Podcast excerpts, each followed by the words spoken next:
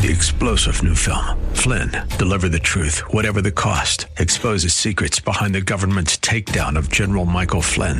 Flynn knew what the intel world had been up to. He ordered the first audit of the use of contractors. This set off alarm bells. He told the truth. He was the most dangerous person for Donald Trump to hire. They had to get rid of Flynn.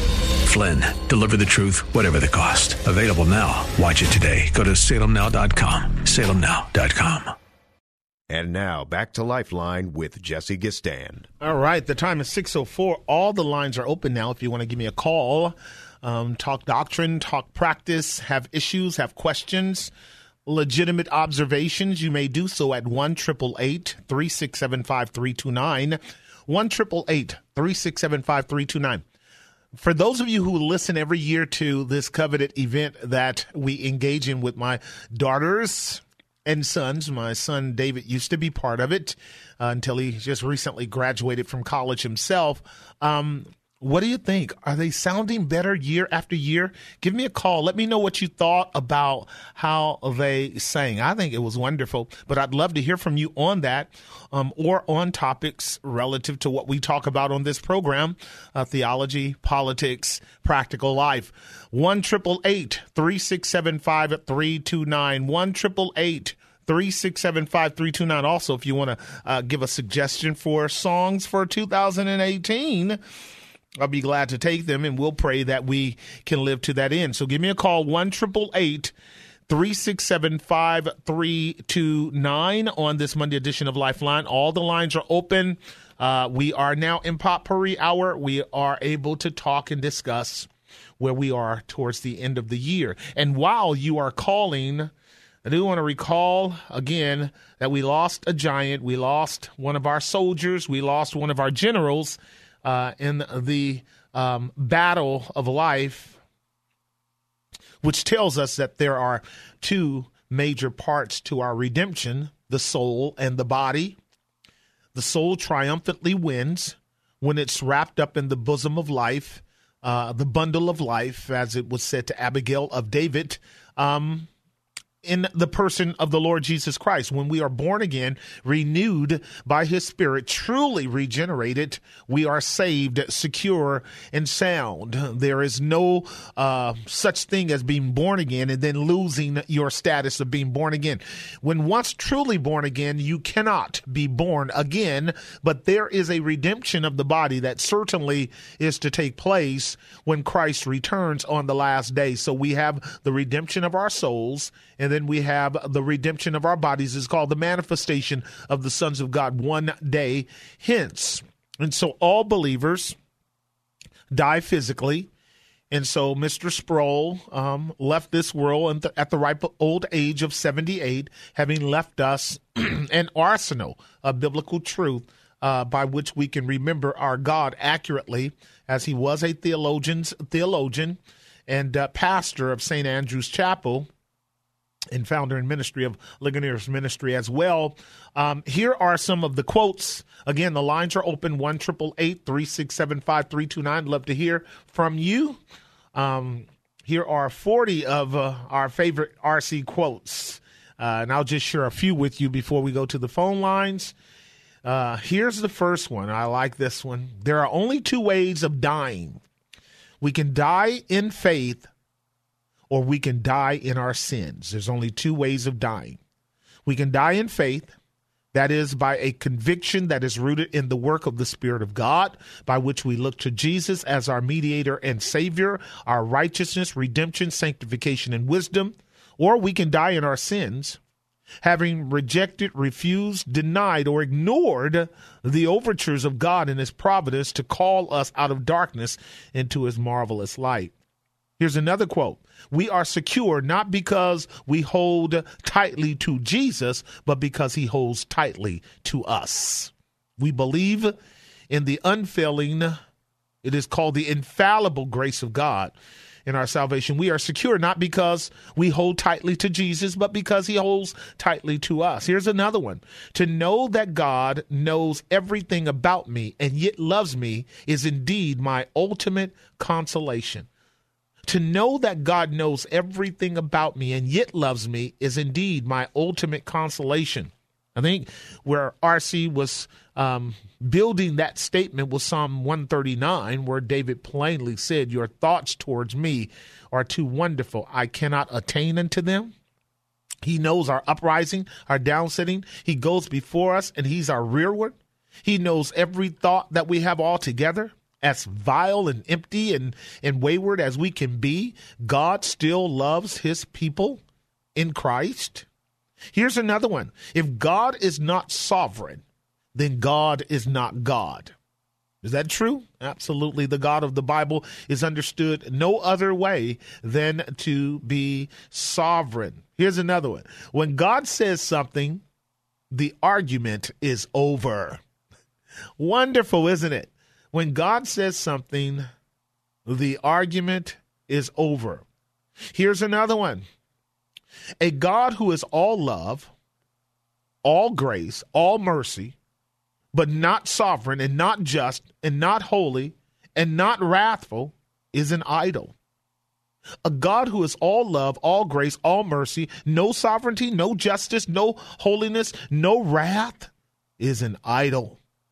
I would agree with RC, and that is largely what is preached today in our generation. A God of all love, and yet not a God of justice and wrath at all. Here's another one before we go to a break. Um, he says, when there's something in the Word of God that I don't like, the problem is not with the Word of God, it's with me. Isn't that right? When there's something in the Word of God that I don't like, the problem is not with the Word of God, it's with me. Two lines open, 1 367 5329, 1 367 5329. Keep me company. Here's another one from RC as we are devoting part of this time to honoring him. You are required to believe, to preach, and teach what the Bible says is true, not what you want the Bible to say is true. You are required to believe, preach, and teach what the Bible says is true, not what you want the Bible to say is true. Here's another one God does not always act with justice, sometimes he acts with mercy. Mercy is not justice, but it is also not injustice. Injustice violates righteousness. Mercy manifests kindness and grace and does not violence to righteousness. We may see non justice in God, which is mercy, but we never see injustice in God. Is that good or what? Here's another one. People in awe never complain that church is boring. I want you to get that one.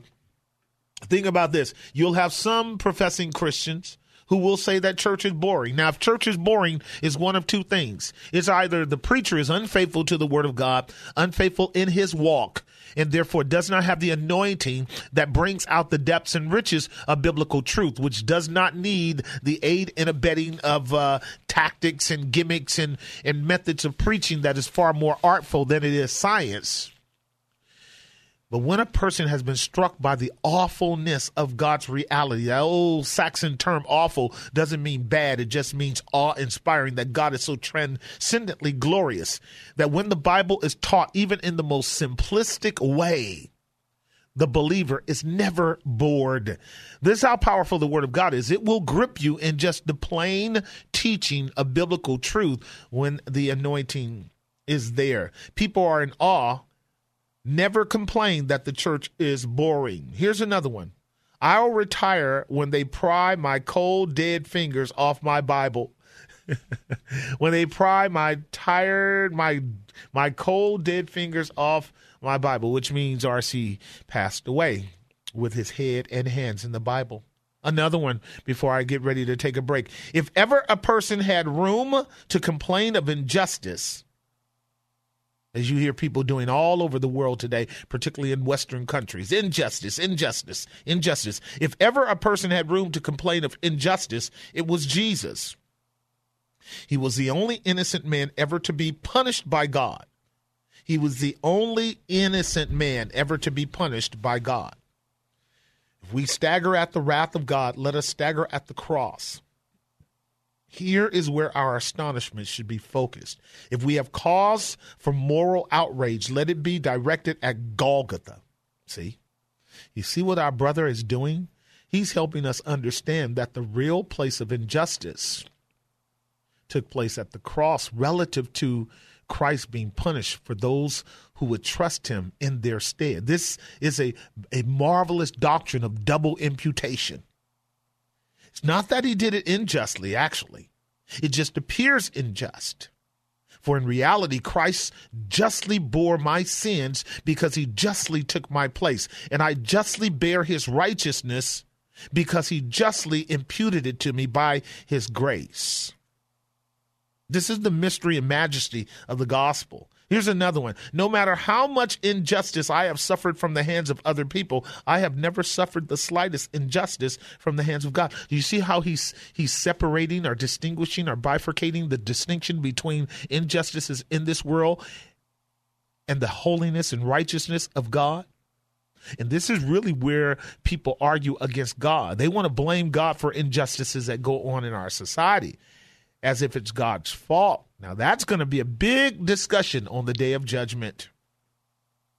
No matter how much injustice I have suffered from the hands of other people, I have never suffered the slightest injustice from the hand of God. God answers Job's questions not with words, but with himself. Ooh, that's when God showed up in the end of the chapter. Here's one more the Christian life is a life of non conformity. That's beautiful. Think it through. Love not the world, neither the things in the world. If a man loves the world, then the love of the Father is not in him. The world is passing away and the lust thereof, but the word of God and he that doeth the will of God shall abide forever. This is what our brother reminds us of, of the sober and yet pure and yet rich teachings of the scripture that blesses the souls of those who are serious about seeking God through his word. Um, we have all been blessed by R.C. Sproul. Listen, I'm going to take a break. I've got two lines open one triple eight three six seven five three two nine. Two lines open. Let's talk about it on the Monday edition of Lifeline. I'll be right back. And now back to Lifeline with Jesse Gistand. All right, all right, we're back. The time six nineteen. Two lines open if you want to chat with yours truly on the Monday edition of Lifeline. One triple eight three six seven five three two nine. One triple eight three six seven five three two nine. If you enjoyed that music, let me know. Let me go to line number three and talk with Mark in San Jose. Mark, what say ye? Mark in San Jose, what say ye? Well, you know, um, now Brother Sproul is no longer saying he's saying wow, but sadly the um, mayor of San Francisco is is saying ow. He Ed Lee died in his sins, and I've uh, preached to him before, and uh, he did not want to hear the word of God, and uh, it's very sad. He went in to dust to dust Tuesday, and RC went on Thursday, and uh, this is really serious. You know, uh, What is? when you die? What is serious? dying without Jesus Christ. Okay. You know, Okay. I mean, really, we need to get get on the business of preaching the gospel because, uh, you know, uh, if you die without Jesus, what is going to happen? And God has threatened that this will happen. That there's nothing covered that will not be revealed, and hid that will not be made known. And you know, I was at a meeting, Santa Clara County Board of Supervisors meeting on Tuesday when David Cortese passed on the the shocking news that Ed Lee uh, died uh, in Safeway of a heart attack. And they were already given accolades of what a wonderful guy he is, and how he, the guy died lost, you know. And and we need to start preaching the gospel to everybody in in in high places, in low places, and everywhere, because they will go to hell, and it's too late for Ed Lee now. Reed is taking his place. Reed is lost. All those supervisors are lost. Not a one of them is saved. And uh, you know, when Jesus said to go into all the world and preach the gospel to every creature, those that believe will be saved, and those that don't will be damned. It's a very serious thing to reject the gospel, and that's why he said to to preach it because he knows that uh, although he's merciful, he's just. And if you if you don't get mercy, you get justice. I agree. Now tell me what what is the gospel, Mark? In a nutshell. Don't That's give me a good- five minutes. Give me just That's- you that's should be you should be able to say it you should be able to say it in a nutshell. Paul defines the gospel for us in in uh, 1 Corinthians chapter 15 and Galatians good. chapter 1. He says, This is the gospel that Christ died for our sins according to the scriptures. He was buried and he was raised from the dead the third day according to the scriptures. And if you don't believe this gospel, you will be damned. And even if an angel from heaven preached any other gospel than that gospel that I just told you, let him be cursed. And as I said before, I repeat it. If anybody, even an angel from heaven, preaches any other gospel other than that Christ died for our sins, let him be cursed by God. I agree. That is the gospel. He completely satisfied the wrath of God when he died in our place. If we get justice, we're doomed, you know. There's there's a movie, the guy who played Jesus on The Passion also played the starring role in The Count of Mon- Monte Cristo and uh in this movie he he's done wrong, you know, he's thrown into prison and as he's in prison he he he says God will give me justice, you know, in, in a in a temporal sense, you know, we know we know what he, he, he means. But you don't want to say that to God. You never want to ask God for justice because, you know, if you do ask God for justice, surely you you'll be damned. Because, Without a you know, doubt. it says cursed. Yeah, Without a doubt. Everyone that does not continue in all the things that are written in the book of the law to do them. And who can say they've done that for even one day in their life? When For John one second. said, "I'm not For one second. Maybe. No, you know, no, no, not you- maybe. For one second, there's not a just man upon the earth that doeth good, that sinneth not. The the thought of folly is sin. We've never ever thought a good thought that was ever pure and absolutely without some kind of selfish motive.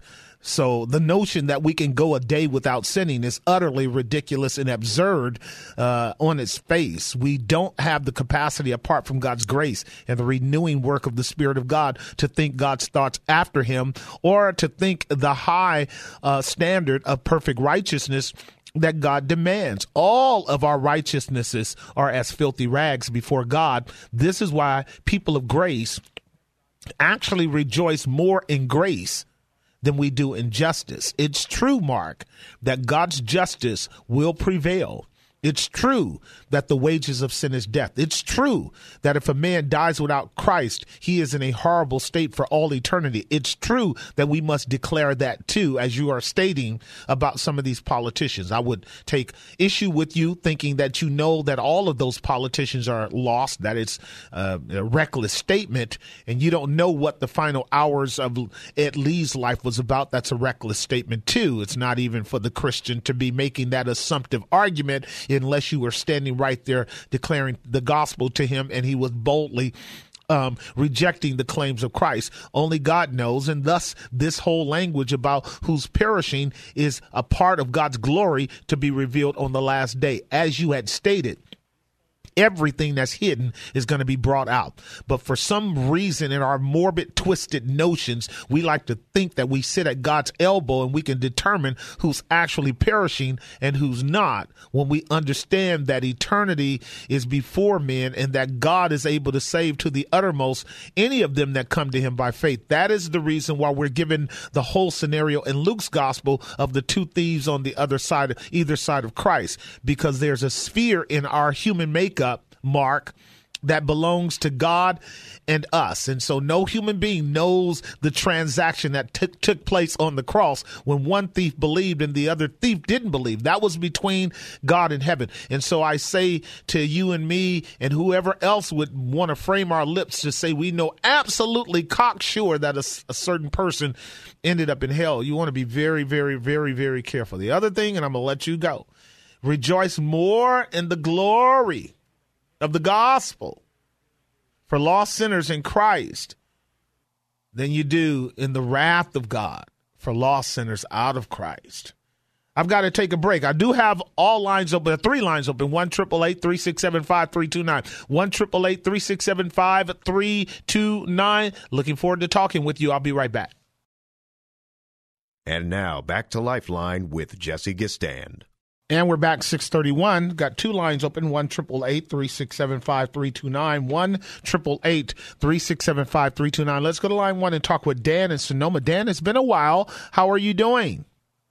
Well, I want to thank you first of all for what you've been presenting this evening. Okay. Pretty well. Uh, but what I wanted to really comment about was I've often reflected what is the legacy of Ligonier in my life, and because uh, I spent several years looking at their website and listening to their program, and uh, what it comes down to is a philosophical engagement with biblical doctrine and uh, that was important for me. You've often commented that you're a product of public school education, and I went to public junior high and high school, very deeply exposed to Albert Camus and sure. Nietzsche and all that sure. stuff. And sure. he grappled with it, and he just took it on directly and said, "Look, let's compare what did Nietzsche teach with what does Christ teach. What's what does the and that is a huge issue for me with his ministry. Uh, he had a, a very sweet, engaging commitment to uh, Christianity. He wanted to uh, proclaim the gospel, and I looked at the, you know, his uh, doctrine on the Parousia, and just just many many things that uh, his his mentor also. I don't remember the man's name, but his mentor, Dr. Gerstner, and John yeah. Yes, yes, that's right. They they really I, I think uh, they've been underrated in the in the 20th century, and people are going to look back and say, "Look at all that that we can gain by looking at what you know." They're not God; they're they're just uh, Christian brothers. They taught, but look at the legacy that they're leaving behind. Listen, I wasn't even aware that he had died until you you were announcing it this evening. Okay, right. That's how um, that's how underrated they are. All of God's servants are underrated it's important to know that all of God's faithful servants and only kind of servants God has are faithful servants. They're all underrated because they're of this world. And so the world lauds Nietzscheans and the world lauds, you know, Freudians and the world lauds these, um, these sort of anti-biblical uh, philosophers. The world lauds people who um, have the capacity through logic and philosophy to uh, dismantle a biblical truth, even in a in a incoherent fashion, uh, because it, it looks for uh, teachers because of their itching ears that they might believe in fables rather than the truth. Now, what R.C. Sproul was compared to many people Dan, is that R.C. Sproul was not only just a pastor, but he was a theologian slash philosopher. So his roots were, uh, you know, uh, was in Aquinas philosophy, as you probably would know. Uh, he was a lover of Aquinian uh, philosophy, but that just made him acutely aware of the fundamental presuppositions that undergird most of the theological uh, errors and challenges that we're dealing with our with our present world system. And and your average pastor uh, does not press into philosophy enough to understand that there are roots to doctrine, roots to behavior that are philosophical in nature. And we have to know enough about those um, historic debates and arguments and personages who um, who have uh, who have offered either erroneous worldviews and epistemologies or legitimate valid ones that can help us to frame our understanding of scripture in a way that we can uh, remain orthodox. And that's what rc did. He he um, brought down very complex issues into the marketplace of discussion among those of us who realize that the word of god merits the kind of uh, expertise and, and again acuity of insight that is a result of passionate deep um, apologetics um, epistemology um, hermeneutics etc., by which we can preserve the truth of the gospel, especially in this hyper emotional sensual age in which we are living, where the gospel is fundamentally lost, with uh, the exception of a few circles. And, uh, and what and, I would urge people to do, I, I know that a lot of people are bored, but if they would just take a few moments and look at the critique that he posed about Sartre and Immanuel Kant, sure, about John Paul Sartre, sure, and people don't realize the pervasive influence of those two scholars on our society today. They just don't realize they knocked the apple cart over.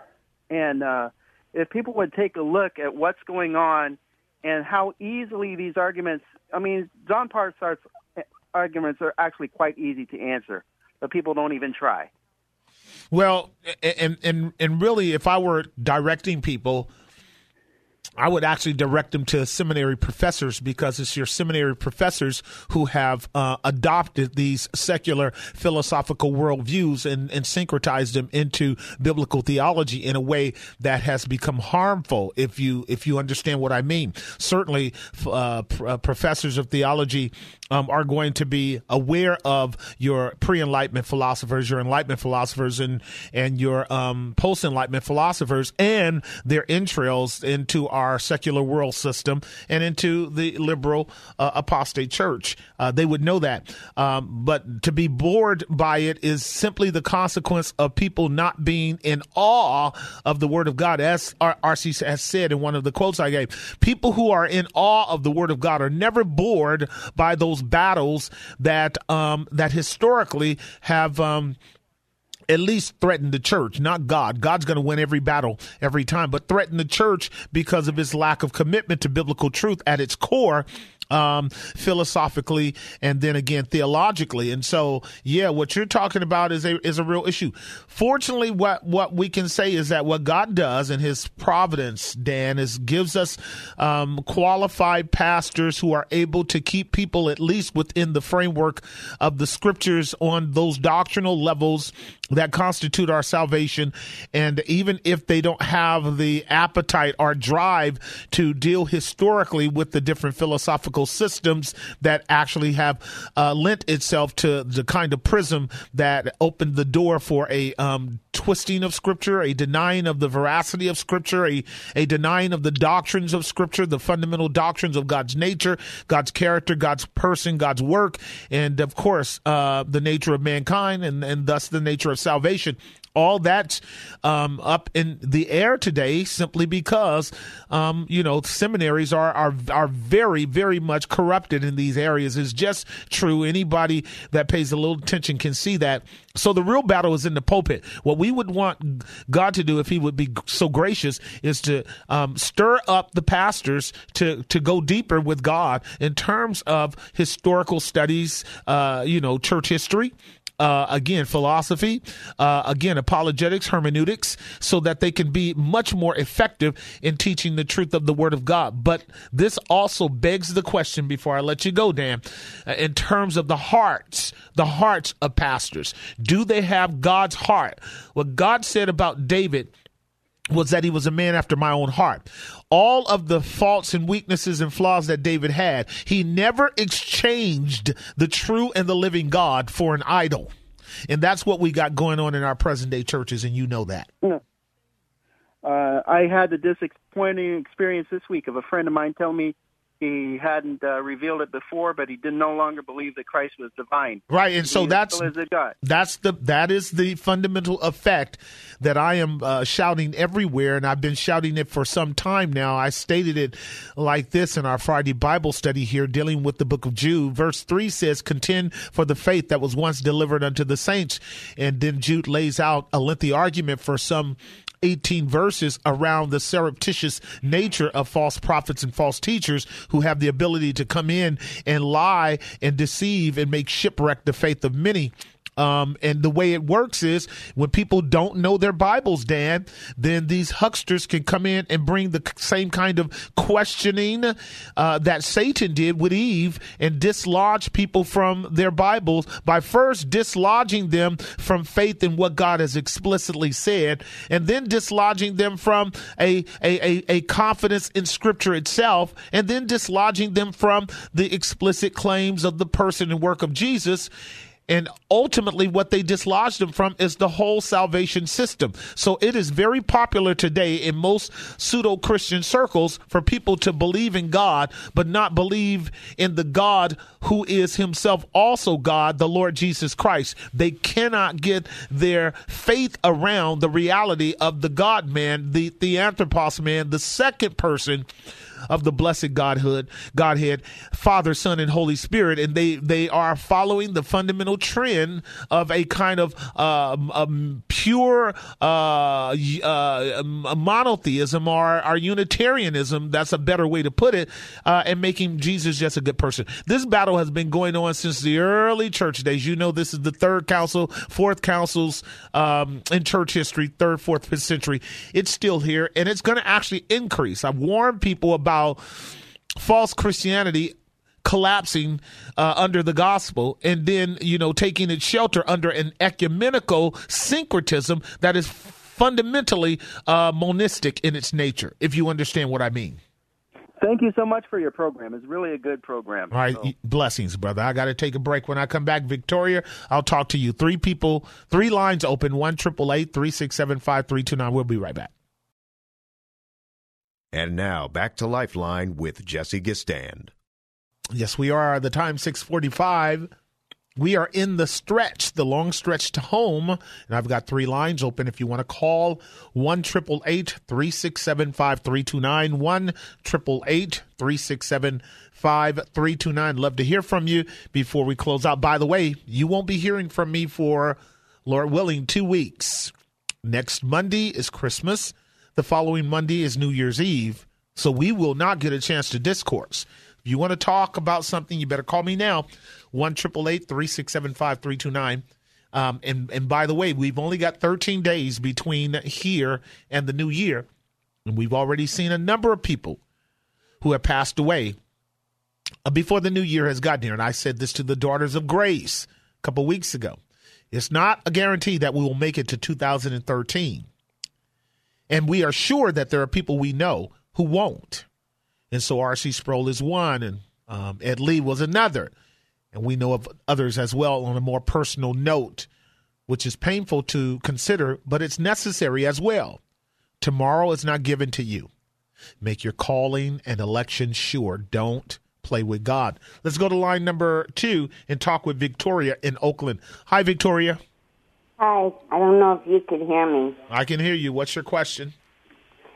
Uh, I just wanted to share um, that R.C. Sproul. Um, I was hearing him speak one time on a CD I have when he was talking about Isaiah saying, Woe is me, uh, a man of unclean lips. And, and I'll tell you, when it has to do with the changing of our heart before the Lord, what comes out of our mouth is the example of the changing of the heart to the Holy Spirit because what our lips say and when we speak the word, it must line up in our daily growing in the grace of the Lord so people can truly see the love of Christ in us after we speak the word with love because it's God's goodness that draws them to Him through the Holy Spirit.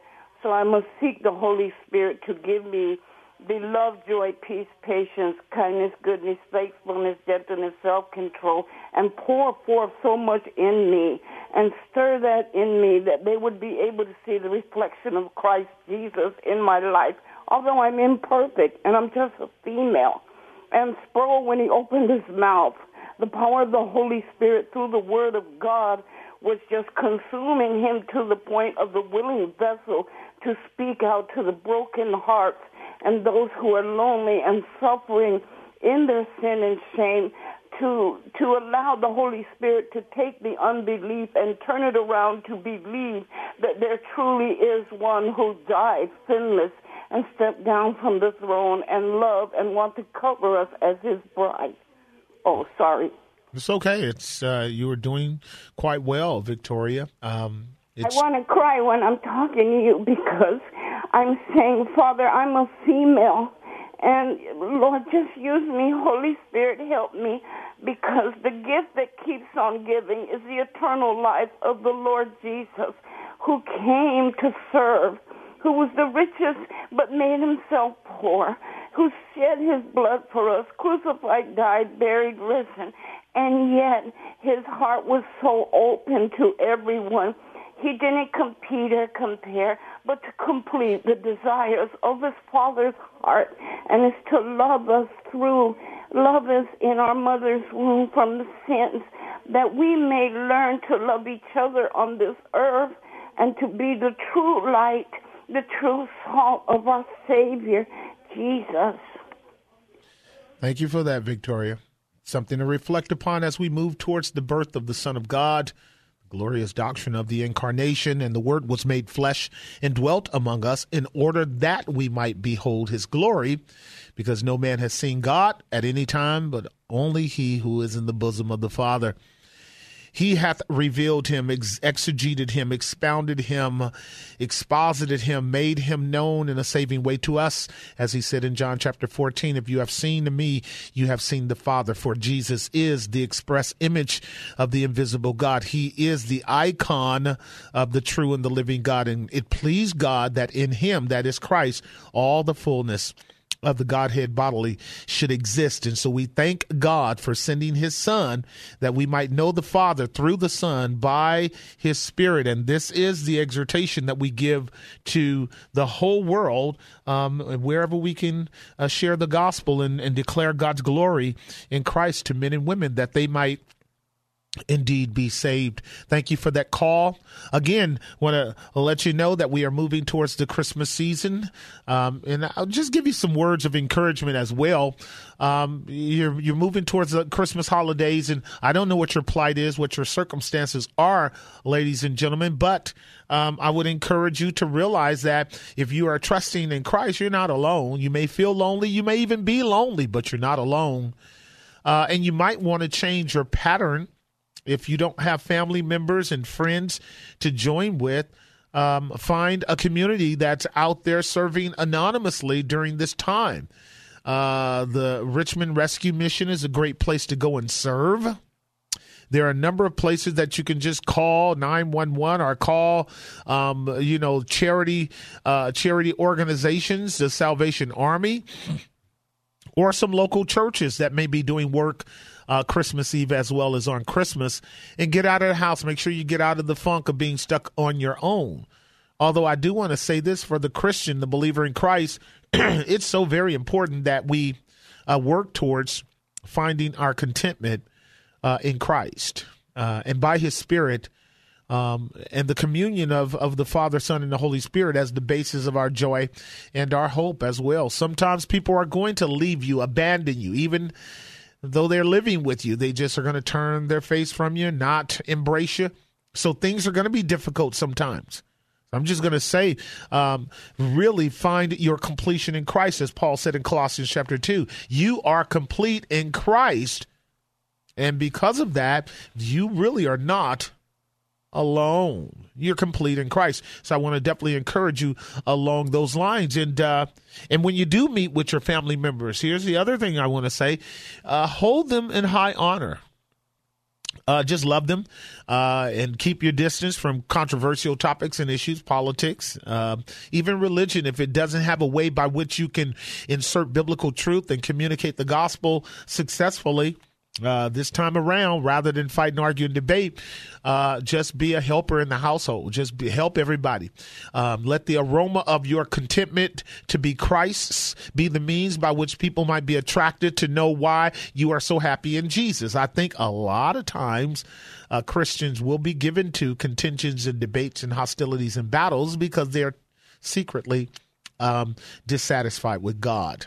Be more enamored by the glory of God uh, than the justice and wrath of God. Never separate the two, but be more enamored by his glory. Never diminish the prior, but be more enamored by his glory. It is the glory of God in the life of the believer.